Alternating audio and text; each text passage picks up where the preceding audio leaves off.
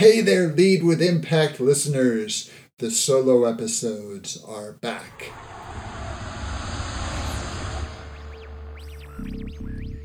I spent the last 10 years teaching corporate America leadership and teamwork. Now, I've left my 9 to 5 job to help as many people as possible become leaders in their work and personal lives. Some say leaders are born, but I say they're built. This podcast is the beginning of my mission to create change on a massive scale. Join me and follow along as we explore leadership, teamwork, and growth together. My name is Brian Rollo, and this is Lead with Impact. Hey, hey, hey, I'm Brian, and I'm so happy that you are with me today. We have done quite a few interview episodes lately. I hope you've enjoyed them some amazing episodes. I learned a lot recording them, and I hope you have been able to enjoy listening to them. And more to come. Much, much more to come. But I do want to start dropping some more solo episodes in as well. This is how it all started, and I've got things I'd like to say as well. You know, when I do my interviews, I always tell the guests that this is their opportunity to sort of say what they would like to say, and I view it as their forum, and I'm facilitating that for them. And I always tell them I can always record an episode whenever I want to say what I want to say. But I haven't been doing enough of it, so I'm going to do that today, and I'll be doing it more in the future. So I wanted to talk about business today and my view of how a successful business is structured in terms of its stakeholders, the people that it's trying to please. And you know, every business, when it's built, has three principal stakeholders. It has the owner of the business, uh, the guy who opened it, the lady who opened the business and built it, certainly a stakeholder in its success. Larger companies that are publicly traded have shareholders instead. They become the owners of the business. But either way, they are the ones who will see the monetary impact from the success or failure of the business. You have the customers. Certainly, they are impacted and are massive stakeholders in the success or failure of any business. And then lastly, you have the employees, the people who come to work every day, give their best day after day, week after week they are certainly stakeholders in the success of the business because they are giving a lot of their lives towards that business and they're counting on it for their employment. So, any business that has at least one employee has those three stakeholders. And the question that business has wrestled with for a long time is which is the primary stakeholder? Which of those three should the business be trying to please above all others? And like I said, business wrestled with this for a long time until 1970. In 1970, a gentleman by the name of Milton Friedman wrote a book, actually, I should say, wrote an article in New York Times Magazine. It was called The Social Responsibility of Business is to Increase Its Profits. A catchy title, right? And Friedman's main thought, as you can probably deduce from that, is that the only responsibility of a business, or at least its primary responsibility, is to make money. And everything else comes second. And so you can sort of tell which one of those stakeholders Friedman thought came first.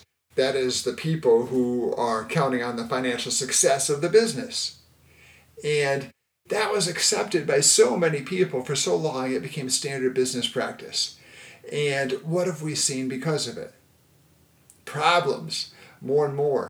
For instance, how many of us have seen articles or even experienced firsthand companies moving jobs, maybe overseas, or cutting back totally to make a little bit more money, even though it's going to cost some jobs? Or making decisions maybe to cut quality a little bit in order to save money, or to take a number of steps, you name it, in order to chase the everlasting dollar.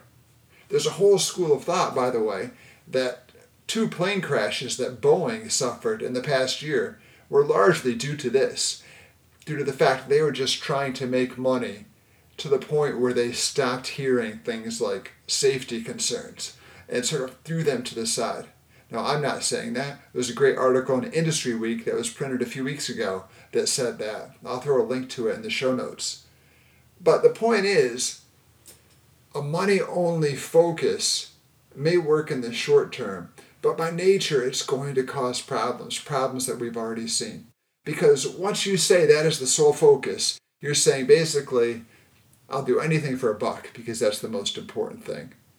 And secondly, the nature of the business becomes I do anything for a short term buck because you're not thinking a year down the road, five years down the road, particularly in publicly traded companies because they have quarterly reports they have to give. And those shareholders are waiting to see those quarterly reports. So everything becomes a quarter by quarter race to increase short term profits. Customers get tossed to the side, employees get tossed to the side. Now, the second school of thought is that customers come first. And that might seem to make a lot of sense, and in some ways it does.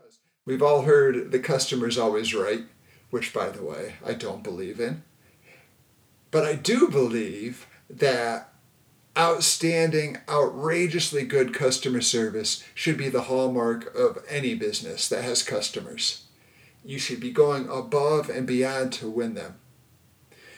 My thought, though, is that there are different ways to do that. And what I've found is that there are different ways to do that. You see, a customer first mentality brings with it some other problems. First of all, companies that say they're going to put the customers first, by nature, put employees second and the owners second. What's that mean? It means that they start to feel second best. they start to feel that they are not the priority. And one of the craziest things that any business can ever expect is to treat its employees poorly or apathetically and expect them to give outrageously happy customer service. It's not going to happen. They're going to reflect the treatment that they're given. And so you can tell this is happening when companies come out with lists of rules and behaviors that they have to give their employees to try to get them to give great customer service. Like always say the customer's name, always look the customer in the eye, always do X, always do Y. And those things are good when you have a properly motivated and happy employee. They can add to the experience. But when you force an unmotivated employee to just go through the motions, it shows so, so clearly. And I've had that, and I bet you have too. We've gone to places of business and had people go through their little script, but anybody could tell that their heart's not in it. And really, they're just hoping that we go away and leave them alone, even though they're forced to say differently. And so that's what happens when the employees start to feel second best. You can also see that sometimes when places of business have lavish physical areas for their customers, but then the employees have to go someplace that looks like it was last updated 75 years ago. And what's the subconscious message? That you're second best, that you're not quite as important. And that just creates a culture where employees feel like afterthoughts. And in time, they're going to start behaving that way if that's the way they're treated. One more problem with, with this train of thought that I've found, and you might not think of this unless you've ever worked in retail or done any type of service business, then you'll know this is 100% true. And if this offends somebody, I'm sorry, but it's, I think, so apropos. The truth is, there's a small percentage of customers in any business who are not your ideal customer and are just plain going to cause more trouble than they're worth. They're going to come, they're going to come in, they're going to alienate your employees. They're possibly going to insult your employees. They're going to alienate other customers, and they're just going to make life miserable for every single person around them. I always used to say in training that some people aren't happy unless they're miserable. And we all know those people. Again, if you've ever been in retail, you've encountered those people.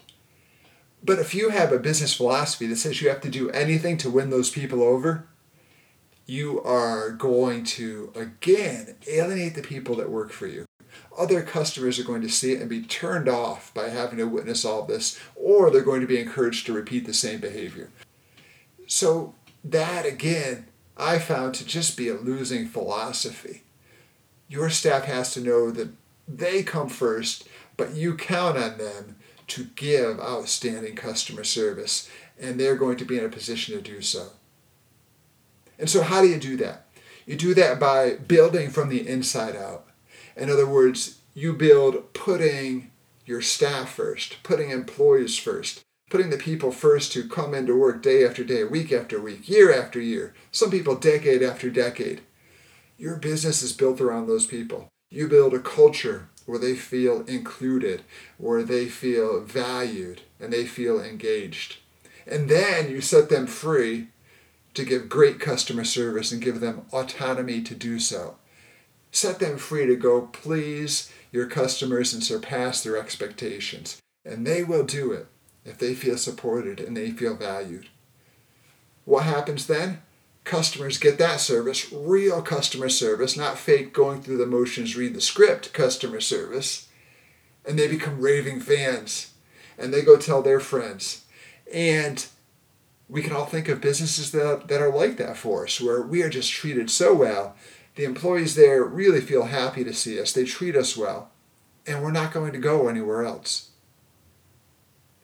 So we get engaged in that business. We are fans, that's where we're headed, and we tell our friends. And the last part of the cycle gets taken care of. The owners, the shareholders, they are going to see their profits increase because we built from the inside out employees, customers, owners, slash shareholders. This is a much more viable philosophy for the long term, especially in 2019, 2020, and beyond, where people skills are becoming so much more valuable. These days, computers can do almost anything except for relate to us as humans. Any business will kill for people that can actually relate to other people as humans and engage with them on a level that technology can't. If you can do that and your business can do that, you are set up for greatness. And you do that by building from the inside out. Those are my thoughts for today. Just a quick note. Thank you so much for joining me. I've got more to say, but I'm going to break it up into future episodes. In the meantime, stay tuned. Got some more really, really cool interviews coming your way. Drop me a line at brian at brianrollo.com. Let me know if you liked this episode and which of the interviews so far have been your favorite. That's it for now. Go out, have a great day, lead with impact, and I will talk to you soon.